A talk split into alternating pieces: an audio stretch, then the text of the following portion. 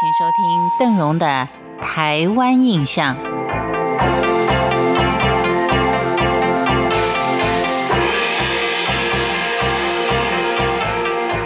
在今天台湾开发史的介绍当中，我们看的是有关于屏东的牡丹社事件。牡丹社事件的起因是在西元一八七一年的时候，琉球群岛中的宫古岛有一群人到那霸朝贡途中遇到了海难，在上岸到台湾的时候，被牡丹乡高士佛社的原住民给杀害了，而生还者呢是向日本政府求援。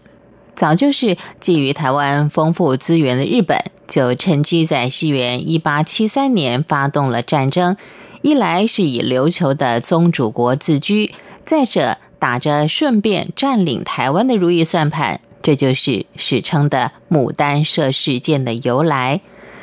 这场战争表面上好像看不出有太大的意义，其实日本却是包藏祸心。当时明治维新的日本正处于幕府时代，为了要避免自己国内的互斗，就鼓动大家把军事力量向外延伸，喊出“尊王攘夷”的口号，并还拟出了征台论跟征韩论两个计划。后来因为征韩的路线行不通，于是就全力朝向拿下台湾作为目标。日本政府真是觊觎台湾很久，所以对于征台的计划，日本人是分三路进行的。他一方面是跟清廷交涉，再来就派学生伪装成鸟类或是植物专家，以考察的身份作为掩护，来勘察台湾民情风俗。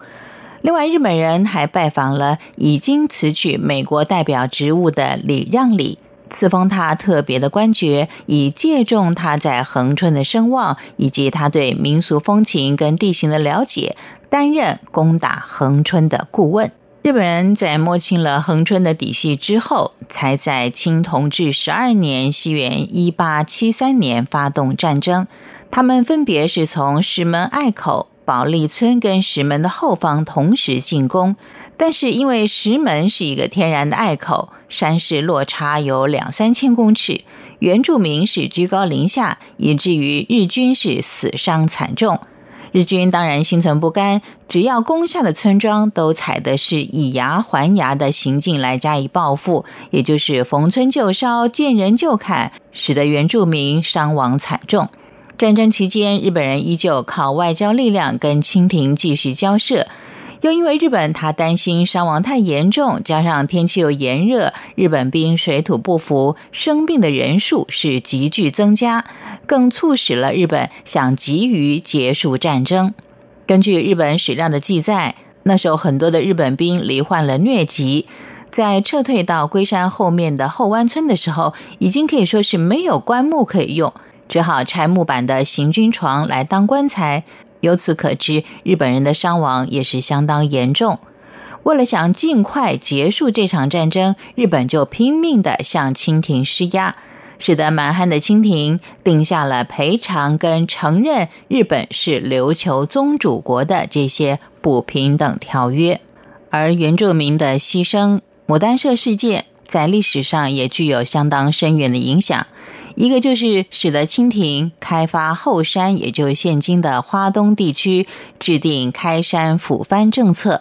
再来就是清廷开始重视南台湾的防御工事，恒春古城也是因此而兴建的。根据恒春县志的记载，